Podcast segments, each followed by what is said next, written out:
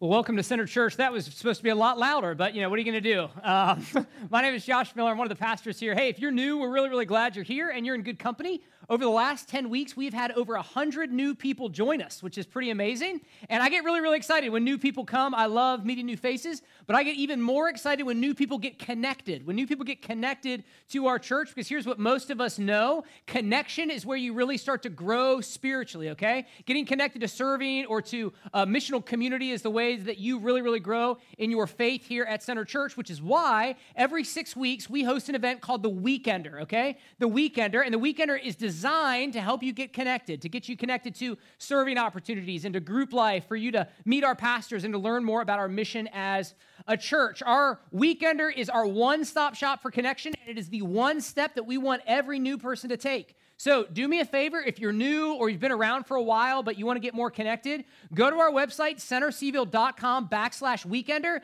and register today for our weekender happening December 11th through the 13th. I'll be there. Pastor Justin will be there. Some of the leaders from our church will be there. You will be really, really glad that you did, okay? December 11th through the 13th. I'm really excited to see some of you there. Okay, well, we're in the month of November, which means we are officially into the holiday season, okay? So raise your hand if you've started listening to Christmas music already, all right? All right, that's me too, because you're good people. That's why you do that, right? Love, love Christmas music. And here's what we know over the next two months, you are going to be bombarded with promises. And those promises are going to come in the form of advertisements. Get the iPhone 12 and be satisfied, right? Get a Lexus with a big red bow on the front and be content. Get a new wardrobe and finally feel good about yourself. Between now and Christmas, companies like Amazon and Target and Apple are going to spend millions of dollars to convince you that you can find deep satisfaction and joy by consuming their products. But here's what we all know the consumption of products never leads to the satisfaction that we desire. And I think I can probably prove it to you. Raise your hand if you currently feel deep satisfaction in your soul because of the gifts that you got last Christmas. Raise your hand if you can remember what you got last Christmas, right? Can anybody even remember? Some people can. Um, in the first service, my son raised his hand during the soul satisfaction part.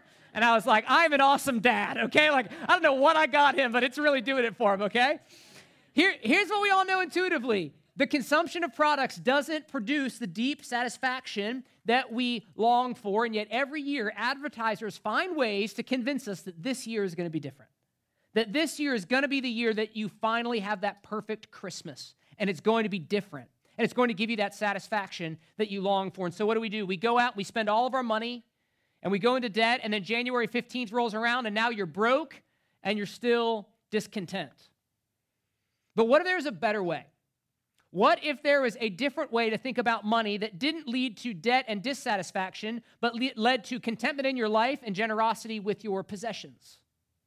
That is what we are going to talk about over the next three weeks. We are going to look at what Jesus taught about the connection between your spiritual life and how you think about your money, the fundamental connection between your spiritual life and your finances. And if you grasp what he taught, I fully believe that it will lead to deeper satisfaction, joy, and contentment in your life. But I need to warn you you have to take what Jesus said seriously and you will have to become less American and more Christian in the way that you relate to your money. But here's what I think we all know the way we're currently doing things isn't working, so why not consider what Christ has to say? And that is what we are going to do tonight by looking at Matthew chapter 6, starting in verse 19, which is probably the most famous teaching that Jesus ever did on money. So if you have a Bible, meet me in Matthew chapter 6, starting in verse 19. And as you're turning there, let me give you a little bit of context. The Gospel of Matthew is a first hand eyewitness account of Jesus' life written by one of Jesus' followers named Matthew. And before following Jesus, Matthew was a tax collector for the Roman Empire, which means Matthew knew a lot about money. He understood money. He understood how to make money and how to save money. He understood how to move money around to avoid fees and taxation. And Matthew, better than most people, understood the power money had to control people because it had controlled him. He had sacrificed his family, his friends, and his faith all for the sake of money. But that radically changed when he started following Jesus. He literally got up from his tax booth, left his career behind, and became a disciple of Jesus. His relationship with Christ radically transformed his relationship to money. And I'm praying that as a result of this series, that same thing would happen for some of you, that you would have your very own Matthew moment. So that is who wrote the Gospel of Matthew. And we're jumping in to chapter six, which is right in the middle of Jesus' most famous sermon, what many people call the Sermon on the Mount. So the Sermon on the Mount runs from Matthew chapter 5 through Matthew chapter 7. And it has one really big idea, and it's this We are all born into a society that tells us how to think about power, relationships, money, and sexuality. That we're all born into a society that tells us how to think about those things. But what Jesus came to do was to start a new society, to found a new kingdom, if you will, a kingdom that operated by a different set of values and a group of people that related to power and relationships and sex and money differently. And so in chapter five, Jesus hits on relationships and power and divorce. And then in chapter six, he pivots and he starts talking about money. And that's where we pick up in verse 19. This is what he says Do not do not lay up for yourselves treasures on earth where moth and rust destroy and where thieves break in and steal. Now, why start with a negative statement? Why start by saying do not? Because Jesus was confronting the underlying cultural assumption of all of his listeners. You see, in the first century, by default, everyone accumulated money and possessions on earth. For Jews, for all the Jews that were listening to him, it was a means of acquiring power in life. The more possessions you had, the more wealth you had, the more influence that you had in society. That was the default functionality of first century Jews was accumulate as much wealth in this world as possible. And so Jesus confronts that right out of the gate. And the truth is our society is not that different from first century Jews. Right? We might do it differently. We might not accumulate wealth to gain power. Maybe you accumulate wealth to gain pleasure so that you can eat out at all the new restaurants, so that you can go on exotic vacations, so that you can drive a luxury car. Maybe wealth for you is a means to security. If you have a big savings account and your investments are doing well, you feel like you're okay. Right? If you have a good paying job, you feel like you're okay. Or maybe, like the Jews, it's a means for you for power. It makes you feel powerful to have money. It makes you feel powerful to be able to buy what you want to buy and do what you want to do.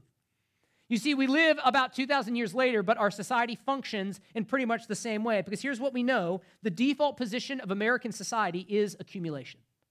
The default position of American society is accumulation. From your earliest memories as a kid watching cartoons, commercials come on in between selling you things. Right? You you log on to Amazon and they give you 17 recommendations of things they want you to buy. Right? Most universities will promote themselves to you this way. Hey, we have a great alumni network. What are they saying? We're going to help you get a high-paying job. Our entire culture is oriented around accumulation just like it was for first century Jews. So Jesus starts his teaching by, by confronting that belief right up front. He says, Do not accumulate treasures on earth. Live differently. Live differently than your coworkers and your classmates and your family members. Swim upstream against the flow of materialism in your society. That is what Jesus is saying. Which begs the question why? That's a pretty bold thing to say. Why should I be different than everyone else in my society, Jesus? And he says, well, two reasons. Because earthly treasures are perishable and they're vulnerable. They're perishable and they're vulnerable. First, earthly treasures are perishable. You see how in verse 19, Jesus said, Man, why lay up treasures in earth when they're going to be eaten by moths or destroyed by rust? Why, why do that? You see, in, in the first century, their wealth wasn't really in bank accounts, it was in physical possessions. And clothing was one of the most expensive things that you purchased. And you would hand clothing down from one generation to the next because fashion didn't change that quickly then, right? H&M wasn't around yet, right? You didn't just like get new clothes every day. And so a family would work, work, work, and they'd buy an expensive robe. Maybe it was dyed with a special kind of dye, and then they'd hand it down to the next generation. And one of the ways that you differentiated yourself in that society was through the clothing that you wore. But Jesus says, hey, this is what's going to happen. You're going to work your whole life to accumulate these clothes, and then they're going to get eaten by insects. Because here's what we know then and today moths eat clothes, right? You ever been to your grandparents' house and it has that distinct smell? You know what that is? It's called mothballs. It's literally this thing you put in your drawers to keep moths from eating your clothes. It still happens today. So Jesus said, Why would you do that? Why would you spend your whole life accumulating something that's going to be eaten by insects? Or how about rust? You see, another thing that families would accumulate then was um, precious metals. So a wealthy family might have a whole serving set of plates and forks and knives and cups of bronze. And it was, man, it really set you apart to have that serving ware. But here's what we know bronze tarnishes, right? It rusts. If you have a five year old, it gets dropped on the floor and broken, right? Like that's just what happens to things. And so Jesus says, why spend your whole life accumulating things that are so perishable, that are going to be eaten by moss and destroyed by rust? We know this is true, right? Earthly treasures rust, they chip, they fade, they get outdated. I mean, your iPhone is already out of date, isn't it? You're like, I just got this thing like six weeks ago and it's already out of date, right? Your car isn't brand new anymore. Every kitchen eventually needs to be updated, right? There is no end to the perishableness of earthly treasures. And so, what does Jesus do? Jesus warns you not to accumulate treasures on earth, not because you might lose them, but because you will definitely lose them. You will either lose them in your lifetime or you will lose them when you die. Friends, I hate to be morbid, but every single thing you own is going to end up in one of two places. It's going to end up in a landfill, or it's going to end up at what's called an estate sale. Okay, if you have a lot of money, it'll be called an estate sale. If you don't have a lot of money, it'll be called a yard sale. And people you don't know will come pick through your possessions and offer your descendants small amounts of money for it and make fun of the jeans that you wore. Like I hate, but like that, isn't that what's going to happen? Like all this stuff that we accumulate, that is where it's going to end up. And Jesus says, look, why spend your life accumulating stuff that is going to rust and fade and be eaten by moss? So that's his first point. Don't lay up treasures on earth because they're perishable. Here's his second point. Don't lay up treasures on earth because earthly treasures are vulnerable. Earthly treasures are vulnerable. For example, livestock was the way that you built up a retirement plan then. There was no 401k plan, right? What you did is you had a live, you had livestock and they multiplied, and so every year your flock got a little bit bigger, and that was your retirement plan. So you'd spend your whole life building your flock only to have it attacked by thieves. Livestock theft was a huge issue back then. Bandits would come in, they drive off your shepherds, and they take all of your hard-earned retirement plan. Jesus says, why would you, why, like, why would you spend your whole life accumulating something that is so vulnerable? And it's easy for us to say, oh, well, you know, I don't have livestock and our, my wealth is much more secure than it, you know, than it was then. I beg to differ. I mean, this past spring, because of the coronavirus, global stock markets experienced the fastest financial crash that has ever happened in history. In one day alone, on Monday, March 9th, the American market dropped 7% in a day, and the average American lost $5,682 in investments. In one day. That is what you call vulnerable. Uh, one of my favorite authors is a guy named Trevin Wax, and he wrote a book called This Is Our Time, and he talked about the different narratives that we're tempted to believe that are not true scripturally. And one of those, he said, is that um, you can buy happiness. And so he said, you know, America teaches us that you can buy happiness, and one of the ways that you get uh, brought into this is, man, I just want to have a dream home. You know, like one day I'm going to have a dream home. And he said that he realized how foolish that was um, when his sister and brother in law started to build their dream home. So that, you know, he, his brother-in-law had been in, uh, studying medicine for years. He'd finally graduated. He'd started his own medical practice. He was making all kinds of money, paid off his debt. And so they bought this beautiful hill, this lot, house up on a hill. They planned it themselves. They built it. I mean, it was gorgeous. It was like a southern living home. I mean, it had this huge patio, all this beautiful furniture, this whole thing. So to, to break the house in, his sister and brother-in-law welcomed all the family over for Thanksgiving. And he was like, man, it was everything you would ever want. It was everything that a movie would ever look like. You know, like the parents around the fireplace, the kids playing out in the backyard, board games on the patio, the whole thing. The following Monday, it burned to the ground. Burned down. There's a gas explosion in the attic. His sister and brother in law got the kids out. Thankfully, they weren't hurt. And they walked to the bottom of the hill and they watched their dream home burn down. And he said, That moment made me realize just how vulnerable every earthly treasure is. You see, our treasures try to convince us that they're really secure, but friends, we know that they aren't. We know that they aren't. And so Jesus says, look, don't do that. Don't store up treasures that are so vulnerable because when we do, you know what happens? We get very anxious about them, don't we? I mean, isn't money one of the number one things that you worry about? You stress about are my sales numbers going to come up? Is my industry going to back, you know, bounce back? Am I going to get furloughed? Or if you're a college student, what do you say? Man, I, am I going to get a good internship? Am I going to get a good first job? And I'm, am I going to make money?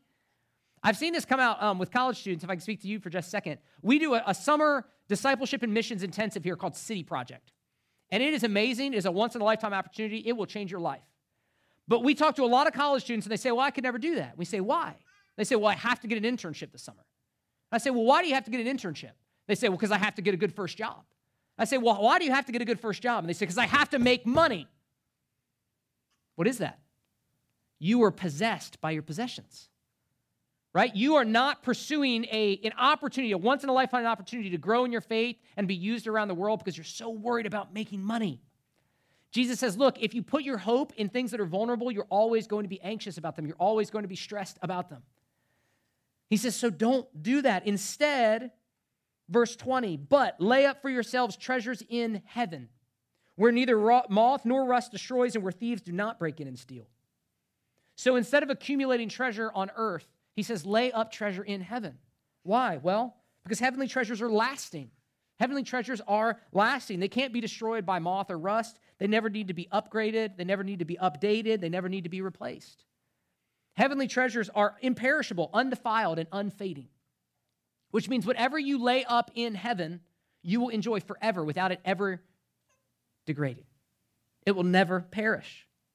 Heavenly treasures are lasting. Second, heavenly treasures are secure. Heavenly treasures are secure. They can't be stolen by thieves. They can't burn down. They can't be cut in half by a bad day on the stock market. And because heavenly treasures are secure, you don't have to worry. If your treasure is in heaven, it's secure. You don't have to be anxious about losing it.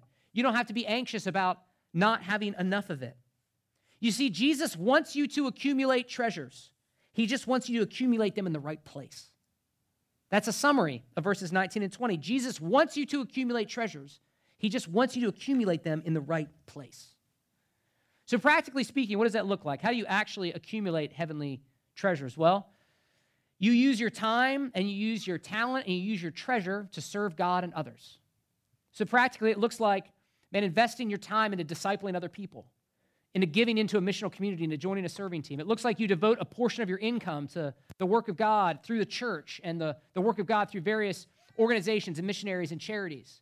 You use your talents not just for yourself, but to serve people in our community. Maybe you have a medical background and you could go to an underprivileged country around the world and you could serve people there with your nursing degree. Man, there, there are as many different ways to lay up treasures in heaven as there are different people, but it is a fundamentally different focus.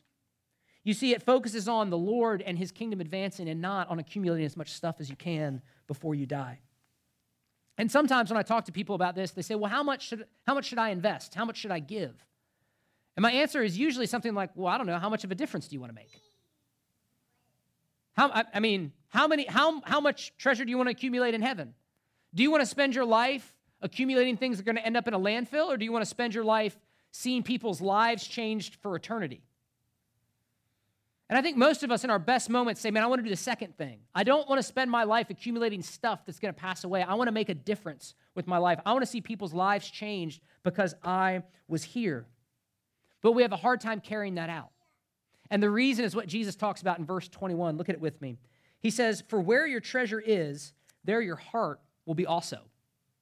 That word for, for is indicates because. Why should I just do what Jesus told me to do in verse 19 and 20? Because of this truth that Jesus teaches us. Wherever your treasure is, there your heart will be also. This means that your heart follows your treasure. Your heart follows your treasure. And in the Bible, the word heart refers to who you really are, it refers to what you love most. Right? And, and Jesus said in Luke 6 45, for example, that over, out of the overflow of the heart, the mouth speaks. What that means is that whatever you love most in your heart eventually comes out in your behaviors and your words. So if you're married, you know this is true. If you are mar- if you are mad at your spouse in your heart, you can only hide it for so long. Right? It eventually comes out in a snide comment or a cold shoulder. Maybe you're mad at your roommate because they like keep leaving dishes out. Like it's gonna come out. And so, with that in mind, that your heart is the real you, consider again what Jesus Christ just said. He said, wherever you invest your time, Wherever you invest your money, that is where your heart is going to go. You see, friends, treasure has a gravitational pull on our hearts. Wherever you put your treasure, your heart is going to follow because there's a fundamental connection between your spiritual life and how you think about time and money. There's a fundamental connection between your spiritual life and how you think about time and money. This came, came home to me personally a couple years ago my grandparents gave me some stock in General Electric, you know, like GE, they make like appliances and stuff. And I, I mean, I didn't know anything about GE before I got the stock. I didn't care anything about GE. But all of a sudden, I had treasure in GE. And I started to notice them. You know, like I'd go to the store and be like, that looks like a good GE dryer, you know? And I go to my friend's house and be like, nice GE dishwasher, buddy. You know, like, I, and I started to like check their profit, you know, stuff and like check their re- returns. Why? Because I had treasure there. Because all of a sudden I had treasure in GE and now my heart was drawn to GE. Well, that practically for you means the same thing. If you have treasure in heaven, if you accumulate treasure in heaven, your heart's going to be drawn to heaven. But if all of your treasure is on earth, if the majority of your treasure is on earth, your heart is going to be drawn to earth. You're going to be knit to earth, and you're going to have a very difficult time following Jesus because your treasure has a gravitational pull on your heart. This came to home to me really, um, man, practically and powerfully, and, and it was honestly a little bit sad. A couple years ago, when I was having lunch with a friend of mine who said, Josh, I just can't seem to grow in my spiritual life. Like, I want to follow Jesus, I want to grow, but I just can't make any progress. Can you help me? And so we just talked for a while. And in the conversation, it came out that he and his family attended church about once a month because they were spending a lot of time, you know, at vacation homes and with travel sports and like doing various things. Um, they weren't involved in any sort of midweek group because he just said they were too busy. They had all these other things that, that they were doing. And that they'd like to give more, but they couldn't because they had some pretty high car payments. They had two brand new cars. They lived in a really big house, and they were like members at a, at a pretty expensive country club. And so as I talked to this guy, I just realized this guy's got no shot. Like, I just, I'd have nothing for this guy. The reason he can't make progress in his relationship with Christ is because it's like he's wearing a 200 pound weight around his neck. It's like he's trying to run a marathon with a weighted vest on. All of his treasure is in this world. And so every time he tries to turn over a new leaf and he tries to get serious about his faith, he just gets dragged down by the gravity of his treasure. My friend wasn't growing spiritually because all of his treasure was here on earth, it wasn't in heaven. Friends, Jesus doesn't want that for you, and neither do I. Jesus doesn't want you to be dragged down by your treasure. I don't either. I want you to grow in your relationship with Christ. I want you to experience increasing satisfaction and joy and contentment in Him. But in order for that to happen, you have to take off your weighted vest. You have to detach your heart from this world. You have to shift your focus from accumulating treasures on earth, and you need to shift your focus on accumulating treasures in heaven. In verse 24, Jesus brings this whole teaching to a point, and he's pretty direct. Jesus' words, he says this No one can serve two masters. For either he will hate the one and love the other, or he will be devoted to the one and despise the other. You cannot serve God and money. Here's what that means your love of God will drive out your love of money, or your love of money will drive out your love of God. Your love of God will drive out your love of money, or your love of money will drive out your love of God. You cannot serve God and money. That's what Jesus is saying. Simple enough, but here's the problem almost no one thinks they are serving money. If I asked you when you came in, hey, raise your hand if you are serving money, none of you would have raised your hand. Right? Because money has a blinding influence on us. We very rarely understand how money is affecting us, which is why in Luke 12, verse 15, Jesus said something very interesting. This is what he said Watch out. He said, Watch out. Be on your guard against all kinds of greed a man's life does not consist in an abundance of possessions. Now, what do you watch out for? You watch out for things that maybe you can't see. What do you have to be on guard against? You have to be on guard against getting ambushed by something. Right? So Jesus says, hey, watch out for greed, watch out for money, because you're probably not going to know that you're serving it. You know what he never said watch out for? Adultery. Because, like, you kind of know if you're committing adultery, right? Like, not to be crass, but like, that's a hard thing, not, you know, like, you know it's coming. But when it comes to money, we often can't see its influence on us. A recent survey was done of millennials, uh, and the group surveyed was asked, um, Are you generous? And 29% of millennials said, um, I'm very generous. That's how they responded. Okay, 29%. Another 70% said that I am generous. Okay, so of millennials, 99% that were surveyed believed that they were either very generous or generous. Okay, so this group had a very high opinion of themselves. But did you know that last year the average millennial gave less than $50 to anything? Now, what does that mean? Does that mean there's no generous millennials out there? No, I'm sure there are. I hope there's some in our church, right? But what it means is that we often think we're more generous than we actually are. We think we're more generous than we actually are. When you start to ask these questions of people in the church, what you find is that most churchgoers perceive themselves to give between 8 and 9% to the church. But when you actually look at the numbers, it's, it's more like 2 to 4%. So we think that we're being really generous, but in actuality, we're not. You see, the problem is we don't know that we're serving money. We're blind to it. We haven't watched out. And we've been basically deceived by the culture that we live in. We don't know that we're serving money. So the question is, how do we find out? Well, we have to ask ourselves some diagnostic questions. We have to be honest with our hearts. So I'm just going to give you three questions, three diagnostic questions to help you understand are you serving money? Here's question number one Do you tithe? Do you tithe? So throughout the Bible, it says that every follower of Christ should give at least 10% of your income to support the work of the church. And then above and beyond that, to support charities and missionaries and relief of the poor. Right? That, that's throughout all of the scriptures. So the question is are you doing that? College student, young professional, family, retiree, doesn't matter how much money you make. The question is are you investing 10% of what God has entrusted you with into his purposes in the world? And that might sound unrealistic to you. It might sound outrageous. You might say, I could never make ends meet if I gave 10% to the church. And I, I, get that, I really do. And you're not strange. Do you know that the average American church, only 20% of the people tithe? So if you don't tithe, you're not an anomaly, but to be honest with you, you are serving your money. And I hate to be so frank about that, but I don't know what other conclusion to draw.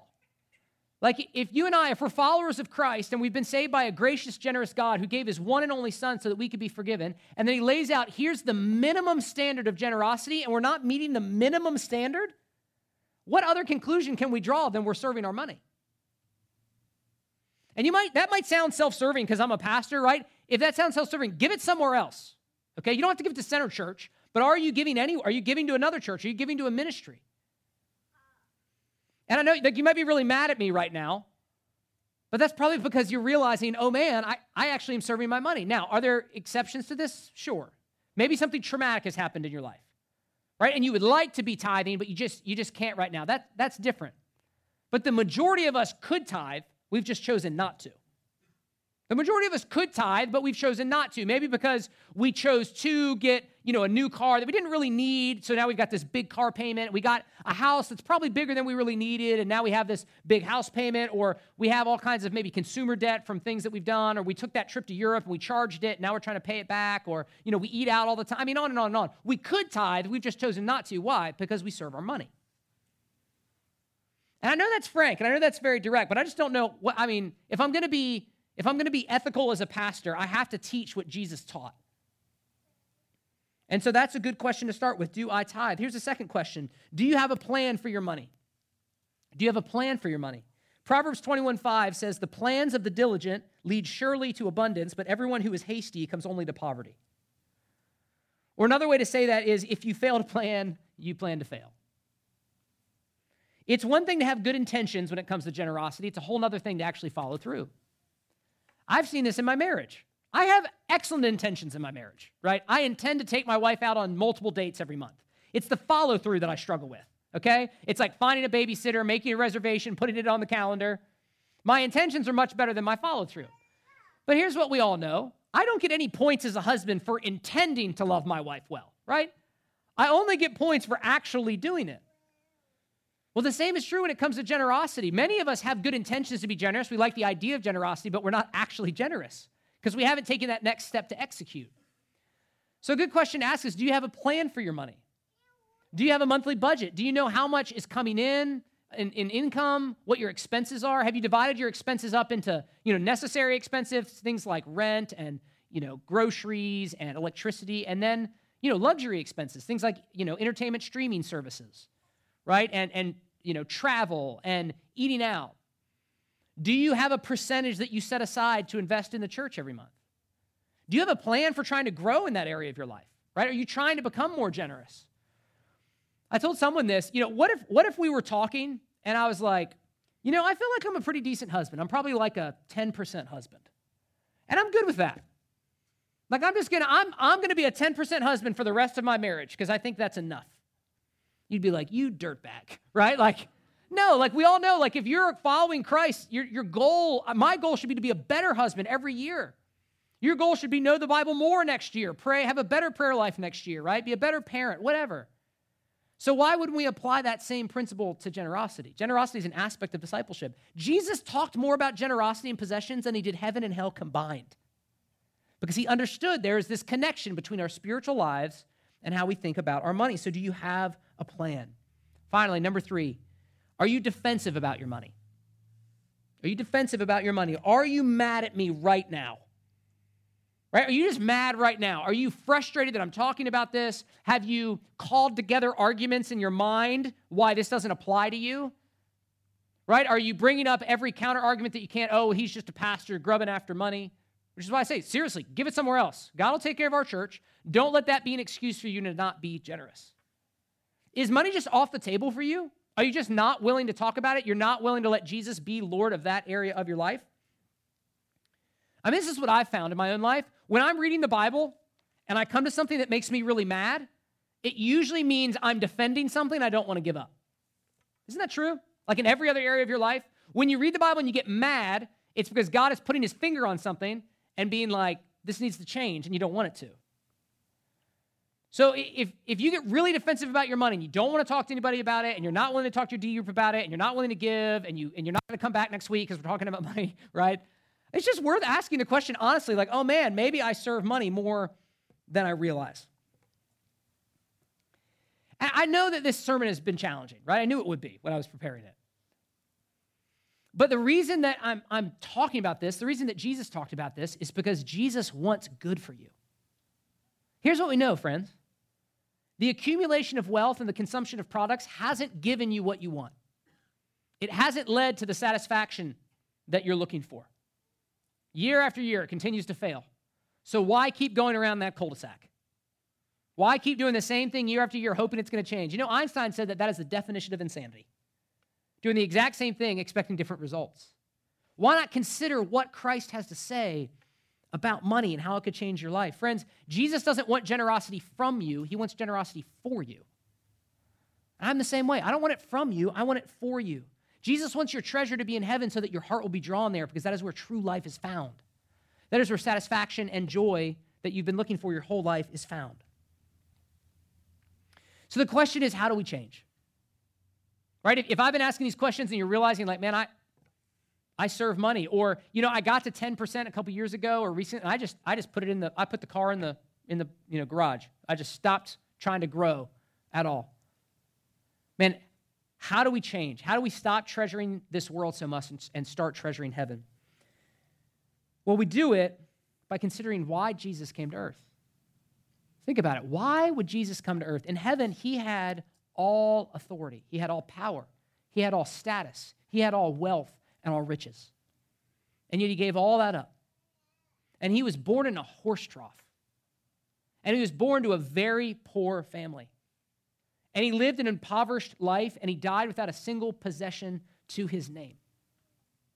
And when he had nothing else to lose, he lost his life. Why? For you. For you.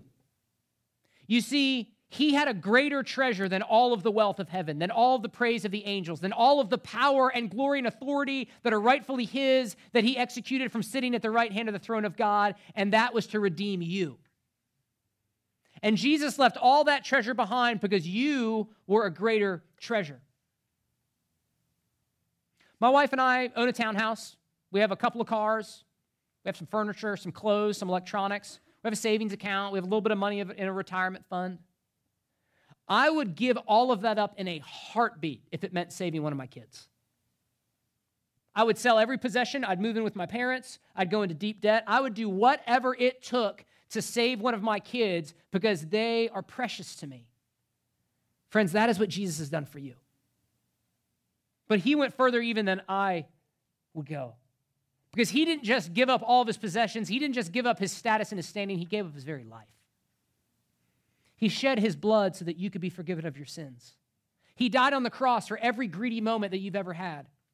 He gave up his life for every time you've been mad at a pastor for talking about money, for every time you've overspent on yourself, for every time you've believed the advertisers once again and you've gone into more debt and you've spent more money and you've neglected God and his kingdom and his church.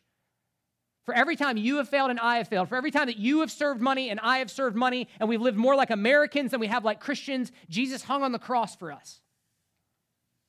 Because even with all of our screw ups, we are still precious to Him. Friends, that is how you become generous. by looking at the cross and the generosity of Christ for you. And as you do, it melts your heart and it changes you. And you say, you know what? I don't need to spend my life accumulating stuff that's going to end up in a landfill. I want to spend my life for the kingdom of God. I want to spend my life making a difference for eternity because that's what Jesus did for me. I want to leave you with the words of 1 Peter chapter 2 verse 9. It's one of my favorite verses. It says this, if you are in Christ, you are a chosen race, a royal priesthood, a holy nation, and a people for God's own possession. You know what that word possession literally is in the Greek? Treasure. Treasure. Friends, you are God's treasure, which is why Jesus was willing to lay it all down so that he could redeem you. Let that be what motivates you. Stop accumulating things on earth that are going to perish and to start accumulating treasures in heaven that never will. Would you bow your heads and pray with me?